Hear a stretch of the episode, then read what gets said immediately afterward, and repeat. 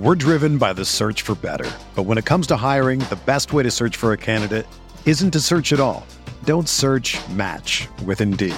Indeed is your matching and hiring platform with over 350 million global monthly visitors, according to Indeed data, and a matching engine that helps you find quality candidates fast. Ditch the busy work. Use Indeed for scheduling, screening, and messaging so you can connect with candidates faster. Leveraging over 140 million qualifications and preferences every day, Indeed's matching engine is constantly learning from your preferences, so the more you use Indeed, the better it gets. Join more than 3.5 million businesses worldwide that use Indeed to hire great talent fast. And listeners of this show will get a $75 sponsored job credit to get your jobs more visibility at Indeed.com slash BlueWire. Just go to Indeed.com slash BlueWire right now and support our show by saying that you heard about Indeed on this podcast. That's Indeed.com slash BlueWire. Terms and conditions apply. Need to hire? You need Indeed. This podcast episode is brought to you by Coors Light. These days, everything is go, go, go. It's nonstop hustle all the time. Work, friends, family expect you to be on 24 7. Well, sometimes you just need to reach for a Coors Light because it's made to chill. Coors Light is cold lagered, cold filtered, and cold packaged. It's as crisp and refreshing as the Colorado Rockies. It is literally made to chill. Coors Light is the one I choose when I need to unwind. So when you want to hit reset, reach for the beer that's made to chill. Get Coors Light in the new look delivered straight to your door with Drizzly or Instacart. Celebrate responsibly. Coors Brewing Company, Golden, Colorado. Support for this podcast comes from Wild Turkey Kentucky Straight Bourbon Whiskey. Let's tune in to their one on one with Jamal, a real bartender from Old Fourth Ward in Atlanta. I really get into the backstory of whatever I'm pouring, out of respect. There are literally years of experience behind these bottles. Wild Turkey, same recipe since 1942. If you want a true classic, this is what you want to order. Wild Turkey. Wild Turkey Distilling Company, Lawrenceburg, Kentucky. Copyright 2020, Campari American, New York, New York. Never compromise, drink responsibly.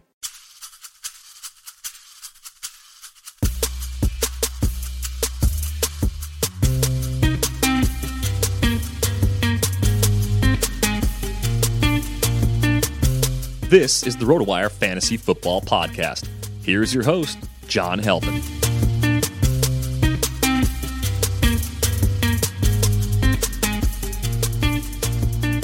Hey everybody, it's John Halpin. Welcome to the August 24th edition of the RotoWire Fantasy Football Podcast. Two more guests today. We're going to talk about the Ravens and the Bucs. Not as sexy as earlier in the week when we did Cowboys and Pats, but uh, John McKechnie's up covering the Ravens. You're okay with having a non-sexy team to cover, right?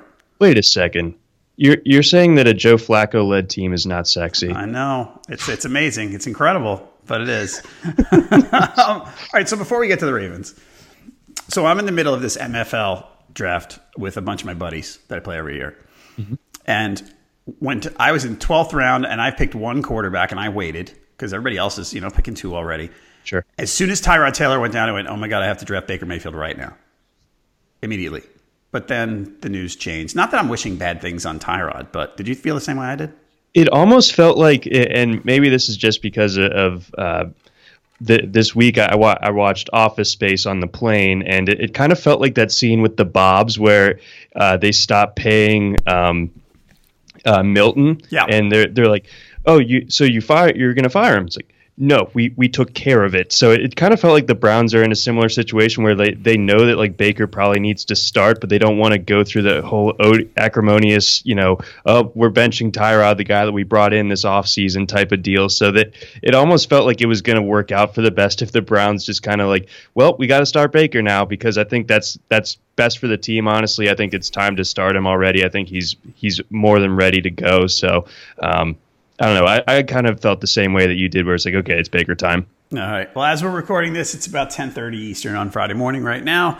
Uh, no news on Tyrod. X-rays were negative last night, as John told me beforehand, and uh, now it looks like things will be fine. So uh, if you're hoping for Baker, you might have to wait a little bit. Uh, folks, before we get to the Ravens and the Bucs, check us out on Twitter. Um, John is at Johnny McKechs, M-C-K-E-C-H-S. I'm at JHalpin37. You can also catch us on Twitter at RotoWire. There's lots of player updates at RotoWire NFL, like that Tyrod Taylor update when it comes. And you can always find us on Facebook. Okay, back to Joe Flacco. How long is he going to start?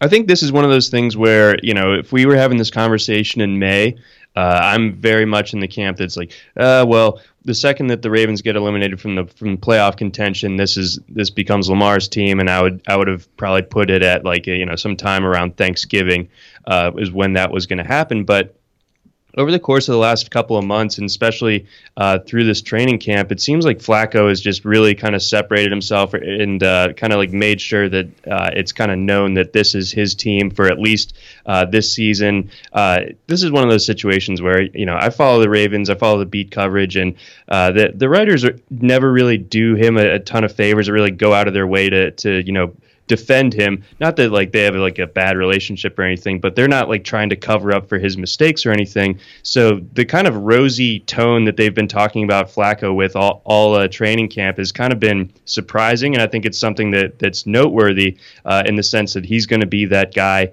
uh, for them. And you know, this is really his first fully healthy offseason since probably going into the 2015 season because you know he had the ACL at the end of the 2015 season and then uh, heading into last season uh, with the with the back injury that, that kind of stunted him uh, throughout training camp. Uh, he's been you know looking good all throughout all throughout the uh, the preseason games. And uh, on the flip side of the coin, I don't think Lamar has looked good really no. at all. I think he he uh, those issues, especially with the footwork, are really showing in the in the sense that you know that he has the arm, and you saw it on his touchdown pass to Chris Moore this past week. But uh, you know, for every one of those throws that he's making, he's not setting his feet, and he's throwing these kind of flutter balls that are really, really just kind of uh, not catchable, not accurate, and just uh, kind of weak. He's you know kind of short throwing all these passes when you know everyone was talking about the cannon of an arm that he has. So he doesn't look ready at all. I think the Ravens end up carrying three quarterbacks. I think RG three ends up making the 53 man roster because of how not ready Lamar looks right now. Okay, so so no stashing Lamar in a redraft league for you. Uh, no, not that, not this time around. Maybe next year it'll be a different discussion. But for for for 2018 purposes, I, I don't think that Lamar is worth some draft capital right now. Okay, let's go to the running backs. Uh, the ADP on Alex Collins, and as usual, I'm looking at Fantasy Football Calculator. The ADP I've got is running back 17. That's standard. Um, but I also remember this time last year that we were all the Kenneth Dixon hype was huge. And Kenneth Dixon's back, and he's you know he's had some injury issues in camp, right? But he's he's playing, he's doing okay. And I, I look, I really like Alex Collins, and he finished at what 15 RB 15 last year. I really like him, but I look at Kenneth Dixon, I have this wary eye. If I draft Alex Collins, should I should I have that wary eye?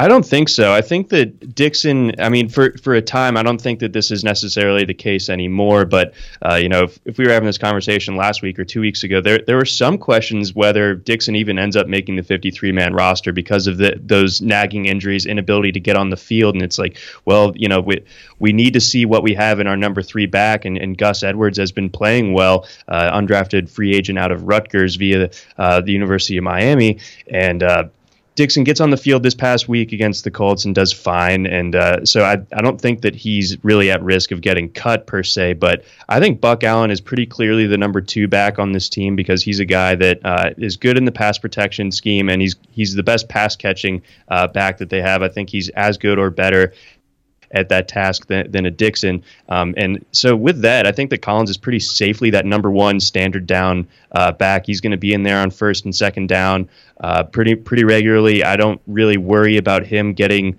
uh, a bunch of snaps poached by a guy like Kenneth Dixon. And I think that there's also something to be said for uh, John Harbaugh and his sort of doghouse effect. And I know Dixon had uh, a suspension last year that you know he served while he was injured, but I think there's a bit of a doghouse effect in here as well. So I think Collins is pretty safely that number one back, and, and with that, uh, he should be that that running back 17 coming off the board, if not sooner. Okay, so if not sooner, ha ha ha ha. There we go. So with that in mind, Collins or, or LeSean McCoy?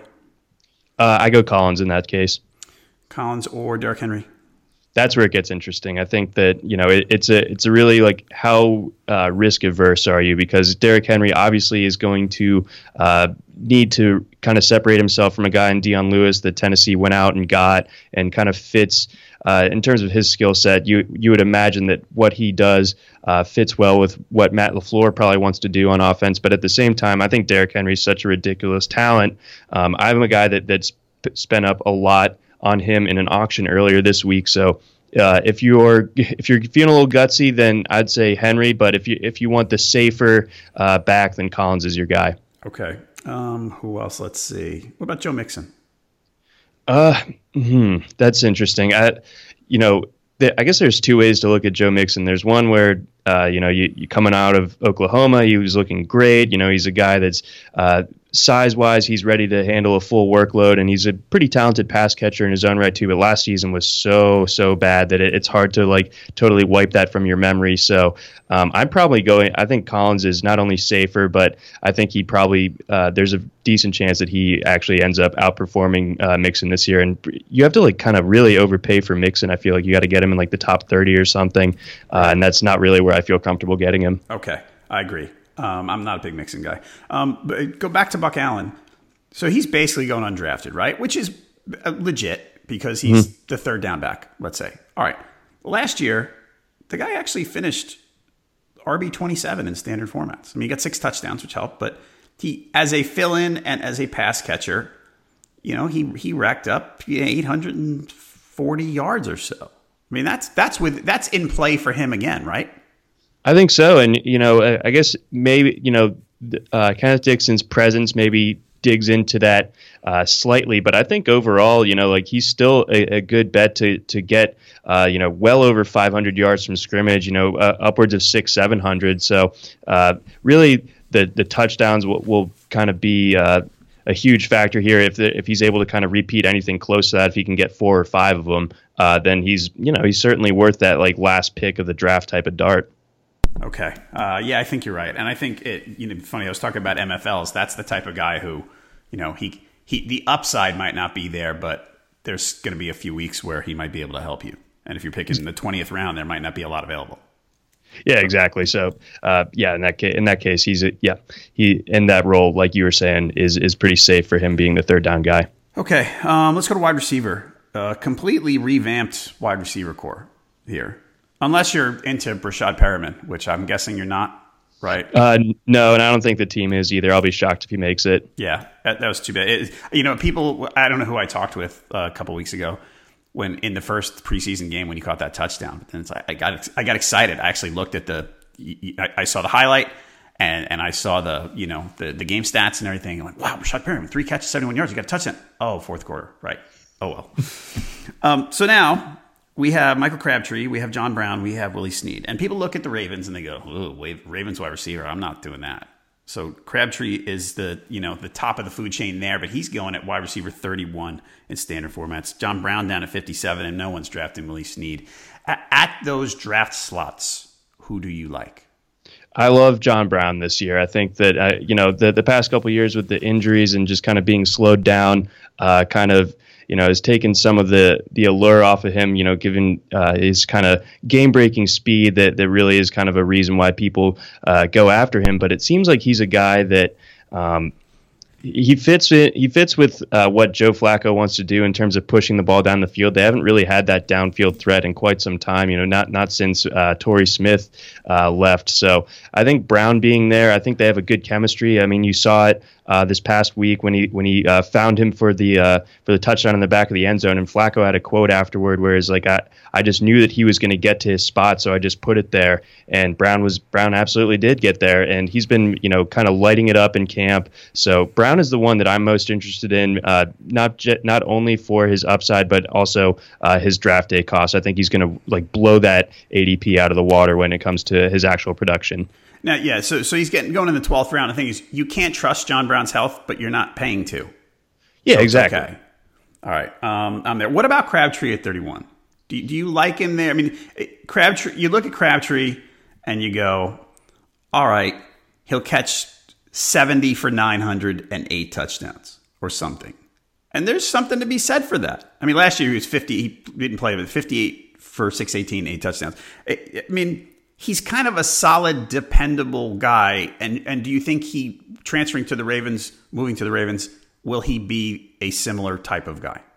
Absolutely. I think that this could be, uh, you know, from like the early parts of when Anquan Boldin got to Baltimore. I'm not saying that he's going to have like a, a, three touchdown game here and there or anything like that, but he's certainly that that possession, move the chains type of guy uh, for this team. And you know he's got size to where he's effective in the red zone. Um, so I'd, I'd, imagine that he ends up leading the team in touchdown receptions as well. So uh, I know that this isn't the most exciting passing game in the world, but this is still an offense that does uh, you know skew a little bit towards the pass when when you look at it. They they I think they ranked in the top third in terms of pass attempts uh, this past season. I think that Flacco is going to uh, you know get it, turn it loose a little bit more this season. And I think Crabtree's a big part of it. Uh, I think he ends up being that wide receiver one for them probably. But uh, again, I really like John Brown, but Crabtree uh, even for uh, how weak last season was for him and him entering his age 30 season with a new team, I think that he's maybe going a little bit cheaper than he should.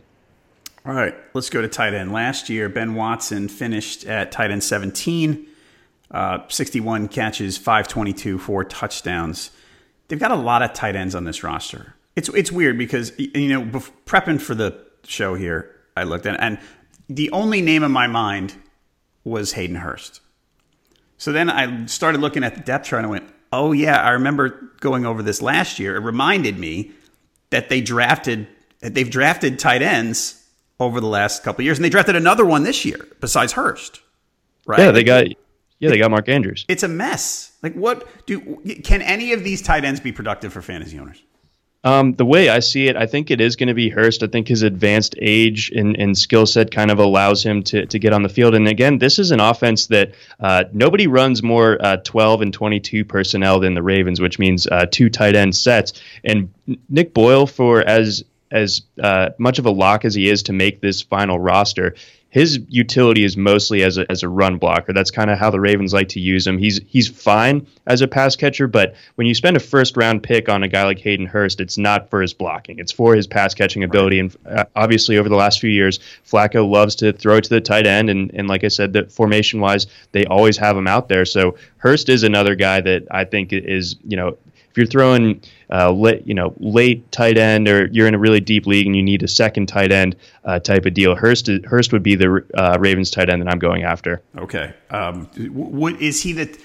If he's the Ravens tight end that you're going after, but if you're late in a draft, let's say it's a two tight end league or, or, or a roster that encourages you to draft two tight ends, are you excited to have him as your tight end too, or are you kind of like, yeah, I got to take somebody? So uh, I guess I guess you know if we're talking sort of end game where where else uh, where he's going compared to some other guys like I'd probably like him more than like a like a Vance McDonald or or like a, a Tyler Kroft Uh, Tyler Higbee, I guess, would be sort of like a, a, a decent like 50-50 coin flip there. Uh, I'd probably go Hurst over him. Uh, really, it's like him or like Ricky Seals Jones is sort of where uh, the the line is drawn for me, and, and I probably go Ricky Seals Jones, but uh, it's actually relatively close. I think Hurst ends up having a pretty productive season. All right. Finally, the defense. They finished second last season. They're being drafted seventh this season. What what do you think? There's a little bit of a disconnect there. The, the Ravens have, I mean, they have a rep that of being a fantasy defense you always want, and last year they certainly were. What do you see from them this year? Um, I think that uh, it, it, seems like the, the team has really responded to Don Martindale's uh, you know ascension to being the defensive coordinator. Um, Terrell Suggs was talking about earlier this week. He says that, like he's he gets the group. Like he gets uh, how to use these guys, how to get the most out of them. And I think that the Ravens also have a, a really deep uh, edge rushing core. I think that guys like Tim Williams and Tyus Bowser, guys that were relatively high draft picks as rookies last season, uh, especially Williams is really coming on. So he's going to be a guy that that ends up uh, being a, a, bit of a force and uh, so they're going to be able to get after the passer. And I mean, you, you look at a defensive line that's got Brandon Williams. Uh, if Brent Urban is healthy, he's a guy that's just so long and athletic that you know he's going to be batting down passes uh, like an extremely poor man's Canadian J.J. Watt or something. Um, and and uh, you know the secondary, even if Jimmy Smith is out, I think Marlon Humphrey's primed to be a, a CB one in this league. Uh, you kind of worry about Brandon Carr maybe falling off a little bit, but they're also getting Tavon Young back in the slot as the nickel corner. Um, so this defense doesn't really have any holes in it, in my opinion. I think uh, also we're going to see rookie Kenny Young uh, take over next to C.J. Mosley in the middle of that linebacking core, kind of replacing or pushing out Patrick Onwuasor. And I think that that's that's just adding more athleticism and coverage skills to that linebacking core. So this is arguably the the best defense in the AFC. I think you know you can make cases for the Chargers and the Jags, but it's right up there in my opinion. Okay, who would you draft ahead of them in fantasy? Uh, I would say that the Jaguars and uh, probably the Eagles, and then I'd probably go the Ravens. Nice. All right. Um, that's it for the Ravens. Again, he is at Johnny McKechs on Twitter. John, what else are you working on these days? Uh, well, DraftKings just launched their college football stuff. I'm the college football editor here, so I, I am uh, about to be extremely busy for the next few months, start starting right now. But uh, it's exciting. I'm I'm really pumped that college DFS is back. When college DFS was going on, I had a lot of people tell me that there's easy money to be made there.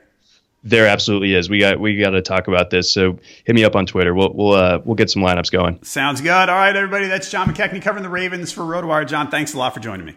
Thanks again.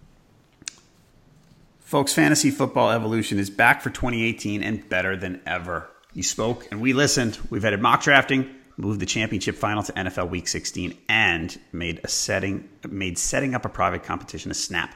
Join us to play the game you love as it was meant to be played. Fantasy Football Evolution's unique three-stage format delivers the best of season-long football without the never-ending drafts or late season absentee owner and waiver wire antics that can develop in traditional leagues. Play as an individual or be the commissioner of your own private league. You'll get 16 weeks of action for just $27. And for that, you could be the next Fantasy Football Evolution $25,000 champion. You can maximize your chances by owning multiple teams. There's optional auto draft and lineup assist that can help you manage those with ease. It's all here, so what are you waiting for? Register now, fantasyfootballevolution.com, and join the evolution. Availability varies by states. Visit our website now for details. Again, that's fantasyfootballevolution.com. All right, we did the Ravens. Next up, Juan Carlos Blanco, who covers the Bucs for RotoWire. He is JC Blanco22 on Twitter. What's the 22 for?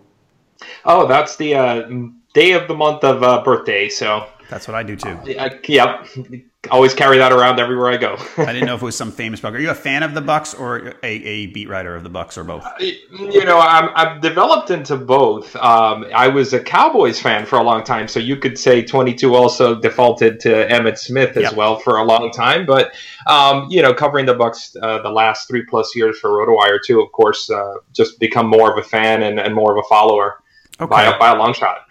All right, uh, and your, your birthday's Groundhog Day. So oh uh, yeah, October twenty second actually. Oh no, the, sorry, uh, I thought it was February second with the two two. Yeah. Okay, gotcha. Yeah. All right, so uh, let's start with the Bucs with Jameis. So Jameis Winston suspended the first three games of the season because of that. He's free, right? He right. is going fantasy wise. I'm a fantasy football calculator. He is being drafted as QB twenty one behind Alex Smith, behind Derek Carr, behind Dak Prescott, ahead of Eli, Case Keenum, Tyrod, Trubisky, Joe Flacco. Um, Trubisky, wow, that's another. That's a story for another day. We're not doing the Bears, but Q, per game, Jameis was QB thirteen last year. The last five games, he averaged three fifteen through nine touchdowns. When he gets back in week four, what should we be looking? Now, does he get back in week four? Because they've got a bye in week five. So do they bring him back for four and seven? I mean, is he? Is, is, there a situation first where you say, "Oh well, Ryan Fitzpatrick's playing well, let's keep him in"? Yeah, all indications to me are, are that that won't happen. Um, week four is is his uh, return date. I don't think there's going to be much budging from that, and uh, I think he'll be uh, he'll be chomping at the bit too to get back. You, know, uh, alluding to what you were just saying, I do think he's definitely uh, going lower than he should uh, in in drafts right now, and just taking a look at a couple things, and part of this is, uh, admittedly, it's a little bit of speculation and intangibles, but I really think this whole situation and, and actually being handed a, a three game suspension is, has been a wake up call for him of sorts.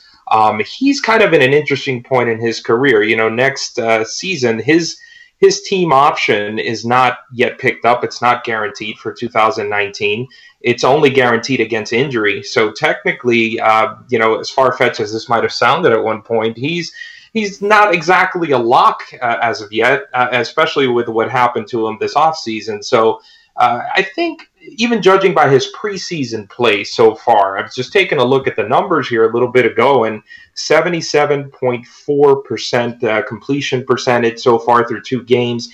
He's looked very sharp. And the other thing is, I think uh, head coach uh, that Dirk Koetter has been really, really good about balancing out his reps, making sure that you know playing. He's kind of walking that fine line of making sure he gets Fitzpatrick ready for the first three games, but also he's making sure that Winston's getting enough time with the first teamers, giving him plenty of work in the first two preseason games to make sure that it's going to hold him over for that for that three week period and he's just looking uh, exceedingly sharp. And, and it hasn't always been against second and third teamers. This last week, he did get in a, a lot earlier into the game, and he did face the Titans' uh, first team defense there for a bit and looked very, very good. All right. So if Jameis, let's say the suspension didn't exist, right? Where do you think you'd be drafting him? Yeah, I still think even without yeah without the suspension, I mean he'd be he'd be probably be going I would say somewhere in the top fifteen of, of quarterbacks uh, on average. Uh, in most formats, and and I think that that would be justified uh, going into his fourth season, and like you said, showing what he showed last year, especially at the end toward the tail end of the campaign. So, all right, um, would you draft him, mm-hmm. Ben Roethlisberger, yeah. ahead of Ben Roethlisberger? I would not draft him ahead of Ben Roethlisberger. Um, but given the amount of, uh, of weapons too that, that he'll have, which we haven't even touched on really yet, just given the, you know the, the, the shelf is, is stocked uh, really well right now on offense uh, for for the Bucs, I would you know put him uh, a little bit below the level of a Roethlisberger, but just below it, I would say at this point. Um, I really just think that he's uh, he, he's going to be uh, going it all this year, knowing what's what's on the line for him. Okay. Mm-hmm. Um, back to Fitzpatrick. So Fitzpatrick starts. You're, you're always looking. It's some, depending on the way you draft. I don't want to say you're always looking. Right. Some people like to stream quarterbacks. I know I do. I like to draft them late. I stream them when I can. Um, you know, DFS is a factor here. If it's right. fantasy discussion. Sure. Ryan Fitzpatrick's filling in for Jameis is at the Saints, home for the Eagles, and home for the Steelers. That's awful. Right. Awful. Yeah, he couldn't have drawn a shorter straw in that in that whole equation there. I think, but and, and honestly, uh, it's I was thinking about this uh, today that you know if, if with Fitzpatrick, the story of his career has been if Chan Gailey's not calling his plays, he, he doesn't seem to be anywhere near the same quarterback. Uh, that's where he that that's the offense he seemed to thrive in the most. His three best seasons uh, came uh, under that uh, you know under that play calling, but he did he did hold his own last year.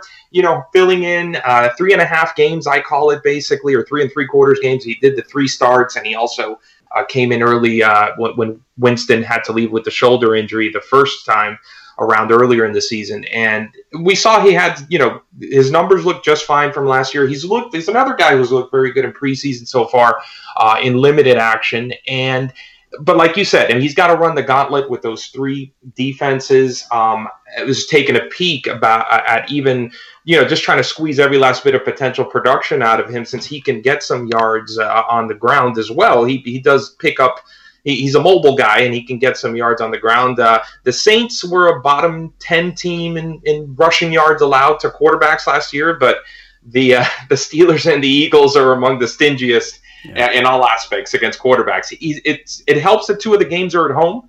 Um, I don't think he's uh, he's the worst streaming option for those first three weeks, but um, you know, yeah, I think I think he'll hold his own mainly because he does have plenty of weapons around him, uh, and that'll help him. And of course, he's got a ton of experience. And his, his three games, I think, is about his shelf life usually as a backup uh, before he starts to get exposed. Okay. So I think I think he'll be adequate, and the, the people around him, the, the the offensive skill players around him, are the ones that are really going to help prop him up uh, to at least decent uh, performances. I think. Okay, that's fair. Yeah. Let's move to running back. Talking about the weapons. Let's talk about it. There's, we're going to start with a negative. Right. A couple of weeks ago, we're doing this again. It's, uh, it's August 24th. A few weeks ago, Ronald Jones was rising. Uh, yeah. And and I know I liked him. He was, let's say, fifth round. And I know I liked him be, uh, among the what I keep referring to as the non Saquon rookie backs. Mm-hmm. That the path to playing time seemed more open for Ronald Jones than it did for all the other ones. There, there was a roadblock. You know, I mean, Rashad Penny had Chris Carson, and and and uh, Royce Freeman has Devontae Booker. Whatever you think of Devontae Booker, I don't particularly like him, and I think you know Freeman will be fine. You, you looked at the box and you went, man, I mean, this this right here, it's sitting. They drafted this guy in the second round. It's right here for him to play, and it has just not gone well in camp for Ronald Jones. Is he a lost cause for this season? Right. Well, I don't think he's a lost cause once the games start. I, I think um, his talent's gonna gonna shine through eventually. But um, there's no question or, or, arguing with what you just said either. I I was guilty of the same type of assessment. Uh, you know, a couple weeks ago. Uh, not only based on what I thought Jones could do, but also honestly, looking at Peyton Barber as a little bit more of a, of a plotter, I know that he's, you know, he, he earned his uh, lead back status going into uh, camp by doing very well, you know, toward the end of last year, solid, solid performances and when Doug Martin was finally uh, benched for good. But uh, honestly, he doesn't he doesn't strike you as anything special uh, that can't be overcome by a second round pick with the talent of Jones. Uh, and so I felt the same way. But honestly, uh, not only has Barber proven me me wrong, but Jones has proven me wrong so far in those in those first two games. Again, of course, we're talking about a small sample, but the 11 carries for 12 yards over the first two preseason games, there's just no no uh, getting around those numbers. And then the pass catching issues, you know, they they've been making uh, quite a bit of that uh, in in Bucs media because uh, he had you know just a modest production through the air in college, but again, the argument was he really wasn't asked to do much of that. Uh, with his speed, they figured as a pass catcher, if we develop him, he's going to be uh, you know lethal in space out there. And, well, one, one second, yeah. but, but but what was it the offense coordinator or the or the running backs coach who said something recently to the effect of, "Well, there's a reason they only threw it him 17 times." Yeah, I think it was actually um, the, uh, on the offensive coordinator side. Okay. but at the same time, there's been a couple of incidents, uh, a couple times in camp uh, where you know he has made some nice catches down the field, not just the kind of gimmies out of the out of the backfield. So he's got the he's got the potential uh, for that. And on the running side of it, it there, there's been a lot of to be fair to him, he's been running behind some second team offensive lines, and uh, honestly, the, depleted nature of the Bucs line so far in camp. Uh, the, the second team line has been more like filled with third and fourth teamers in some cases. So by the time he gets in the game, so uh, you know a lot remains to be seen once the once the game start and they've got their full starting five up there up front. I think. All right, so over to Peyton Barber. So so now on Ronald Jones, you're going into a draft where are, are you happy now to get him at a bargain price, or are you still looking going? I don't know. I don't know how this is going to work. Yeah, I think I think I'm happy to get him if, if it's a bargain enough uh, uh, price uh, because I just think that the upside is definitely there, and I don't think they're going to be sitting on him uh, just um, you know and sidelining him for for Peyton Barber no matter how good Par- Barber's doing. I think you know he's going to earn his fair share. I do think that Barber may ultimately you know kind of keep a semi lead back role for the entirety of the season, but I think Jones is going to get more than his t- fair share of touches. And and you know one other thing too that uh, we haven't we talked about Winston's kind of uh, iffy uh, potentially iffy future. Dirk Koetter and the whole regime is running out of time in yeah. Tampa too, and he's and and the offense lands squarely on his shoulders. So I, I really think that he's gonna he's gonna go for broke in his own right in a certain way this year too to make sure he gets uh, something somebody with that high uh, degree of uh, talent and high of selection in the draft out there on the field as much as he can. All right, let's go over to Barber again. Yeah. So when the more I heard about Jones's troubles in camp, the more I got excited about Peyton Barber's opportunity. Right. right. He played okay last year when he played. But I mean right now he's going still over the last week running back 41. You know, eighth round. I mean, people still aren't that excited about him. And and you're not the only person. You use the word plotter and you're not the only person to to refer to him in that type of way that I've heard. I feel like I've heard it a lot. So so there's a difference between opportunity and and and ability, certainly. You're looking at this team, you're a fantasy owner. When you get down to round 8 or so, do you go, "Heck yeah, Peyton Barber," or do you go, "Yeah, still, I mean, I don't know. No thanks." Yeah, I, I do have, I think, a, a, little bit more faith at this point, and more than the average uh, person who doesn't maybe follow the Bucs as closely. Me, uh, he he's still like you said, he's he's not a name out there that's going to excite you, and he's not a name that really is going to jump out to a lot of people. But uh, not only is the opportunity going to be there at least early in the season, I think they've made it clear that look, Barber is the starter right now, and Jones obviously hasn't hasn't earned anything yet. So for for starters, he, he's going to have a nice opportunity at the beginning of the season. They're probably going to, you know, with these three games, they're probably going to want to limit Fitzpatrick's exposure if they can uh, to, you know, and get his pass attempts into a manageable number. So that means that should mean a lot for uh, a lot of work for Barber too. And in addition to that, one thing is he did, uh, you know, he put in the work this offseason, reportedly lost 15 to 20 pounds. So that plotter status may no longer apply as much. He's looked very uh, quick, you know, in preseason games compared to last year, and in practice by all reports, and and he's he's gotten the production to back it up so far over the first couple of exhibitions. So th- there may be a little bit more quickness to his game this year too, which is something we need to account for. And he's a decent pass catcher out of the backfield. You know, again, not not somebody who's been asked to do that a lot either, but he did have 16 receptions on, on 19 targets last year in, in part time duty. So gotcha. Yeah. All right. Hey, folks, is your league still rocking that old tired trophy? You don't play fantasy little league, so why does your trophy suck?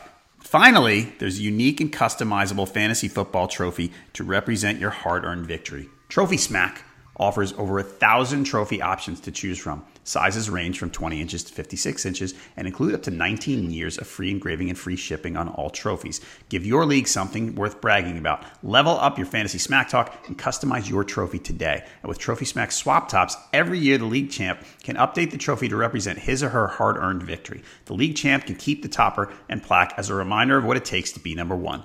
Throughout the year, Trophy Smack releases new and exciting toppers, so there will always be something fun and downright amazing to choose from. Upgrade your league trophy today and get a free $59 championship ring to keep as your own. Use promo code ROTORING, that's ROTO, R-O-T-O, ring, R-I-N-G, when checking out with your trophy and ring in your cart. Visit TrophySmack.com and use promo code ROTORING to get your free championship ring. That's roto ring. ROTORING, R-O-T-O-R-I-N-G, ROTORING. Upgrade your trophy today at TrophySmack.com. Thanks a lot, Trophy Smack. Yeah, I'm, I'm in leagues, Juan Carlos. I, I never, we don't do the trophies and, uh, you know, things like that. I mean, I need to. I need to have something in my office to stare at to validate my fantasy success, and I just don't have it.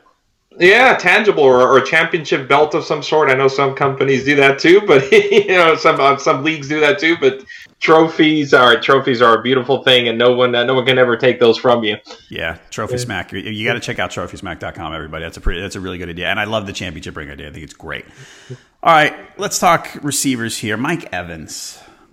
Um, last year that stunk for Mike mm-hmm. Evans. You drafted yeah. Mike Evans in the first round. You're all excited because the year before he was what 83 catches, whatever it was, and last year he finished wide receiver 22, mm-hmm. 71 catches, 1,001 yards, five touchdowns. Is it him? Was it Jameis? What was the problem?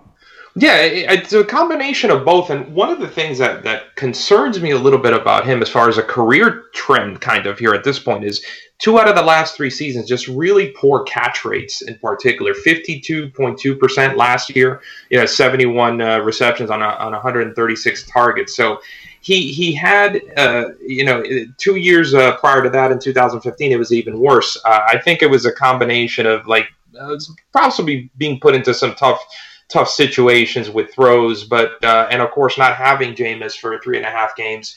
Um, he was uh, so-so with uh, with Fitzpatrick uh, throwing the ball to him too. So uh, it was kind of a perfect storm, maybe of a few negative uh, conditions for him.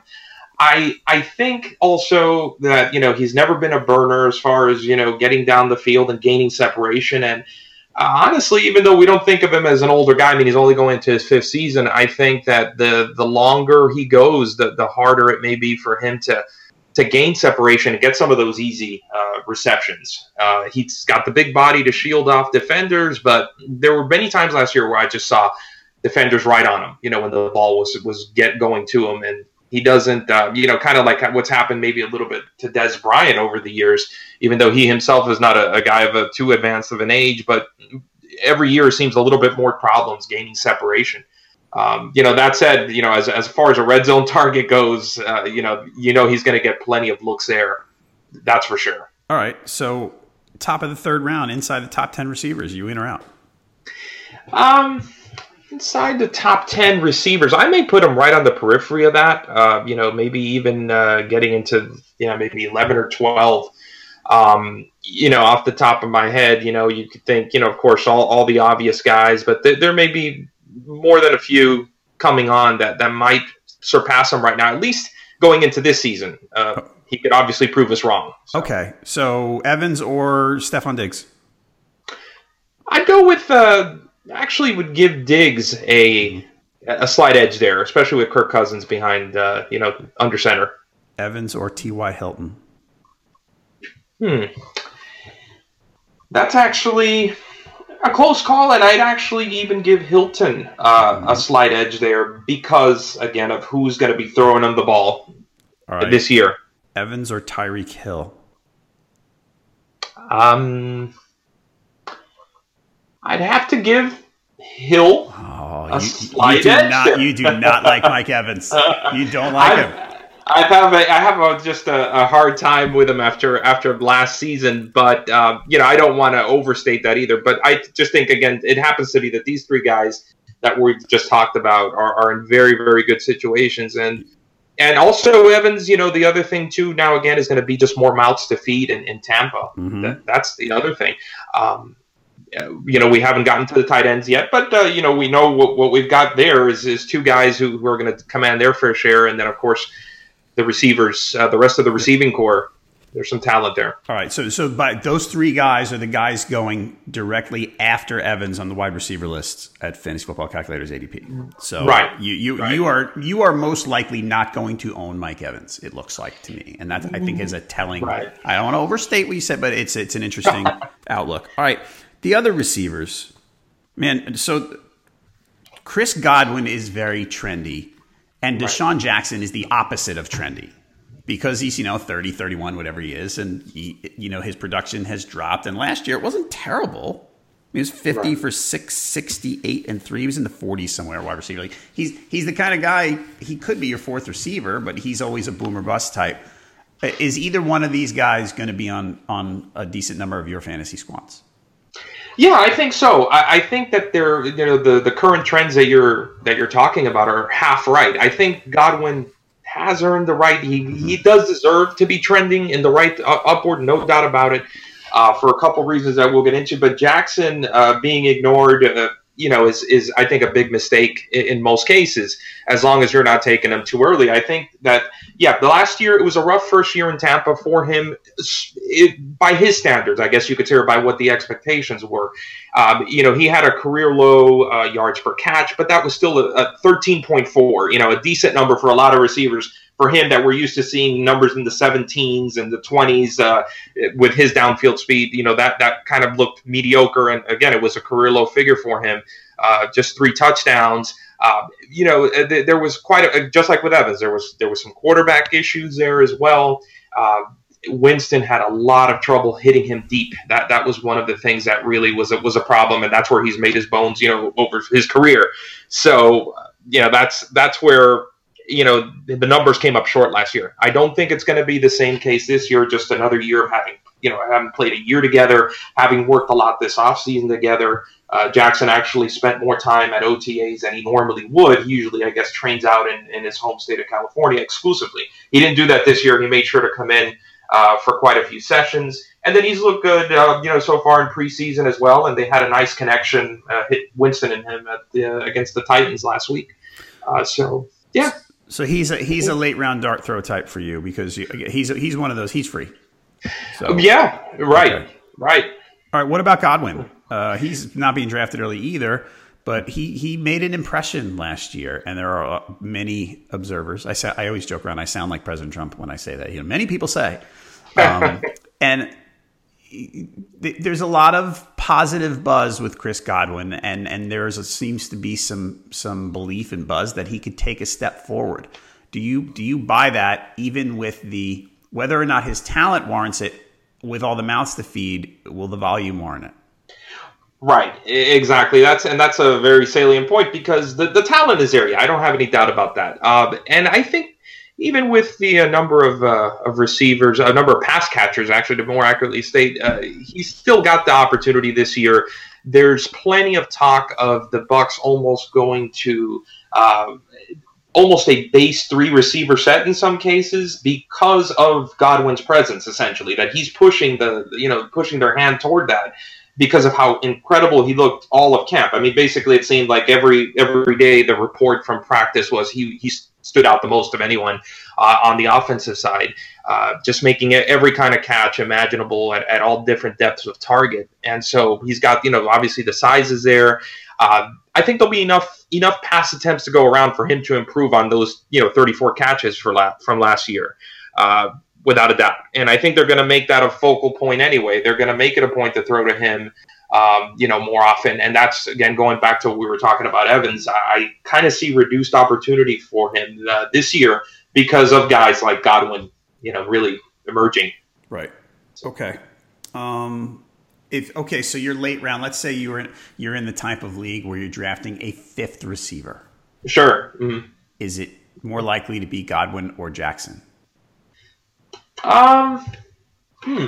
Yeah, that's that's an interesting one. I think I might still give Jackson the slightest edge there because of what I consider just history in the sense of the fact that I think he's going to be used and he's going to be a starter and he's going to they're going to they're making it a point to, of emphasis to, to get him the ball downfield more this year uh, as, as far as what they're saying. So I know, you know, it's close. It's close because I think Godwin is going to find his way to, to at least 50 catches. But I, I'd still give Jackson a little bit of an edge. I think he'll just have slightly better production at least. Okay. All right, let's go to the tight ends. So, like last year, OJ Howard is being drafted ahead of Cameron Brate. Right. Last year, Cameron Brate finished, this is standard again, a tight end eight and Howard was tight end 16. Now, tight end 8 sounds lofty. 48, right. 48 for 591 and 6. I mean, the bar, the bar is not high to get there.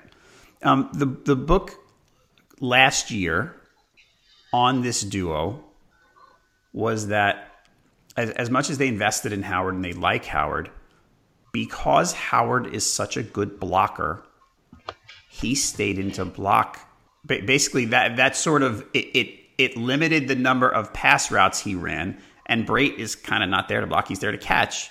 So there was more opportunity for him. That that's how I saw it and heard it from a lot of people. And and and, and I you know the the number of routes run and things like that kind of showed it. What what do you see? Is it going to be more of the same this year? I think there's going to be a little bit more of evening of the playing field between those two this year. From what again, what we're hearing uh, out of coming out of camp, and also, uh, well, last last week I guess the Titans again was a decent example of that. Uh, both players with a pair of catches apiece. Um, Howard uh, had a slight edge in, in the yardage, uh, but they both uh, Howard actually outsnapped Brate in that game by by a good margin, um, and so. It's it, you never know, and this week with the dress rehearsal game might give us even a little bit more of an idea. But I do think the talk there has been it's not it's something not completely different from what's going on with Jackson and Godwin, where you have the more established guy and then you have the guy picked last year going into his second year where big things are expected. They've also talked up Howard and saying we need to get this guy downfield more. Uh, last year, you know, we didn't do that enough with him before he got hurt, and and we need to we we can't just have him down there as an inline blocker all the time, and and so if we're to believe that, uh, it looks like they're going to be splitting those uh, those targets up a little bit more evenly this year, which is you know probably going to you know depress Brate's uh, value a bit, and and Howard's uh, you know should be boosted a bit as well. Okay, yeah, Howard only got 39 targets last year. Right. 39 yeah. targets and six touchdowns on 26 catches, which is what really, you know, it stands out and is a nice figure on 16.6 per reception. So in that regard, you know, when they did use them downfield, they used them well. They yes. just didn't use them enough. Yeah. All right. So which which one would you prefer to have? You know, I think I would actually roll the dice on Howard uh, okay. this year.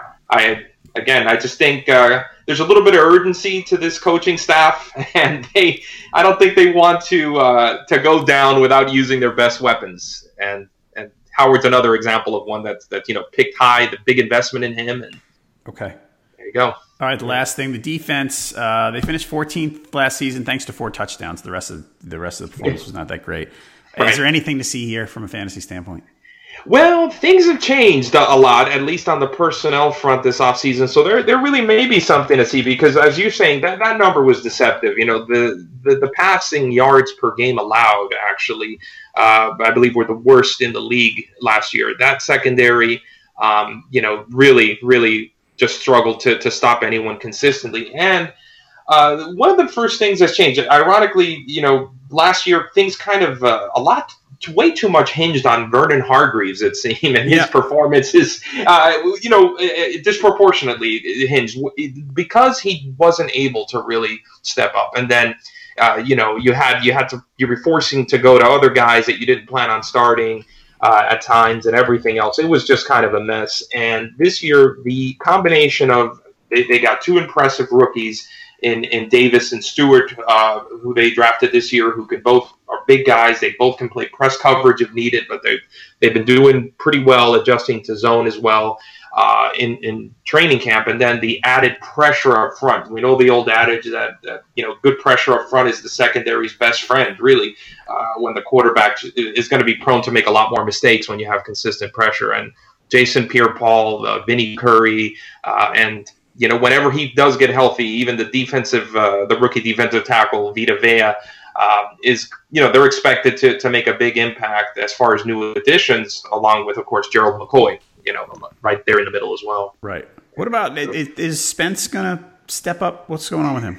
Yeah, well, uh, Spence is another interesting guy. We, we talked about Barber's uh, body transformation uh, earlier, and, and Spence did that the opposite way. He gained uh, reportedly about 40 pounds uh, or so, or 35 pounds this offseason, up to about 260 on a meal plan of about eight or nine meals a day, and nice. he's got it's all apparently all raw muscle too. Uh, so one of those lucky guys that can pull that off. And he, I mean, it, eh, you know, he wanted to get stouter against the run, obviously, which is what what that whole purpose of that was. And, and reportedly, the you know the returns and the, the the reports out of camp were that it worked. He he looks quick. He's retained his quickness that he had. Uh, that was his kind of his calling card, but he's he's holding up a lot better against the run so far. So as a guy coming off the bench, let's say as a rotational guy on third downs, I mean, he could really be a terror um, if everything is to be believed. Would you draft these guys in say a 14 team league with one defense? Could you would you do it or not? Yeah, I would. Um, you know, as, as a late, I, I actually would take that that uh, chance because I think that the pressure is really going to be amped up this year, and of course, we know what the the domino effect that can have. And we didn't talk, you know, the, the, the rest of that front seven, which has gone unmentioned, you know, those three linebackers, uh, once Kendall Beckwith is, is able to get back on the field, uh, they have a, an incredible trio of linebackers that are tackling machines. So, uh, with, yeah, so. All right, that's a lot. You know, Juan Carlos just went. You know, we went probably twice as long on the Bucs as we did on the Ravens. which is good. We got a lot of information. the Ravens are boring anyway. Yeah. well, the, the, Bucs. It seems never a dull moment with them. One, one way or the other, there's always something going on. So. Well, there's more skill players to talk about, really. So, right. Fantasy players. All right. Um, what What are you going to be working on coming up soon? Yeah, there's a lot of that going on uh, as always with me with RotoWire uh, in addition to football. So I'm, I'm kind of busy year round with that. I also cover uh, daily fantasy industry and the sports betting industry uh, for a couple of other sites as well. So I stayed pretty busy. All right. He is at, uh, you are JC Blanco 22 on Twitter, right? Yes. So, correct. all right. Follow him there. Sports betting, Buccaneers, whatever you want. Check him out. Juan Carlos, thanks a lot for being with me today. Thanks for having me. All right, Appreciate folks, it. listeners to the podcast, get a free 10-day RotoWire trial at rotowire.com slash pod. No credit card needed. That lets you check out nearly all the features on the site. Take a look now, rotowire.com slash pod. Remember, if you like the podcast, leave us a review and a rating. We'd appreciate it. We got a couple of nice ones again yesterday, and I want to thank you for that. And thank you for listening again to this edition and this week of the RotoWire Fantasy Football Podcast. We'll be back on Monday with another show, so come on back then. For John McKechnie and Juan Carlos Blanco, I'm John Halpin. See you next time.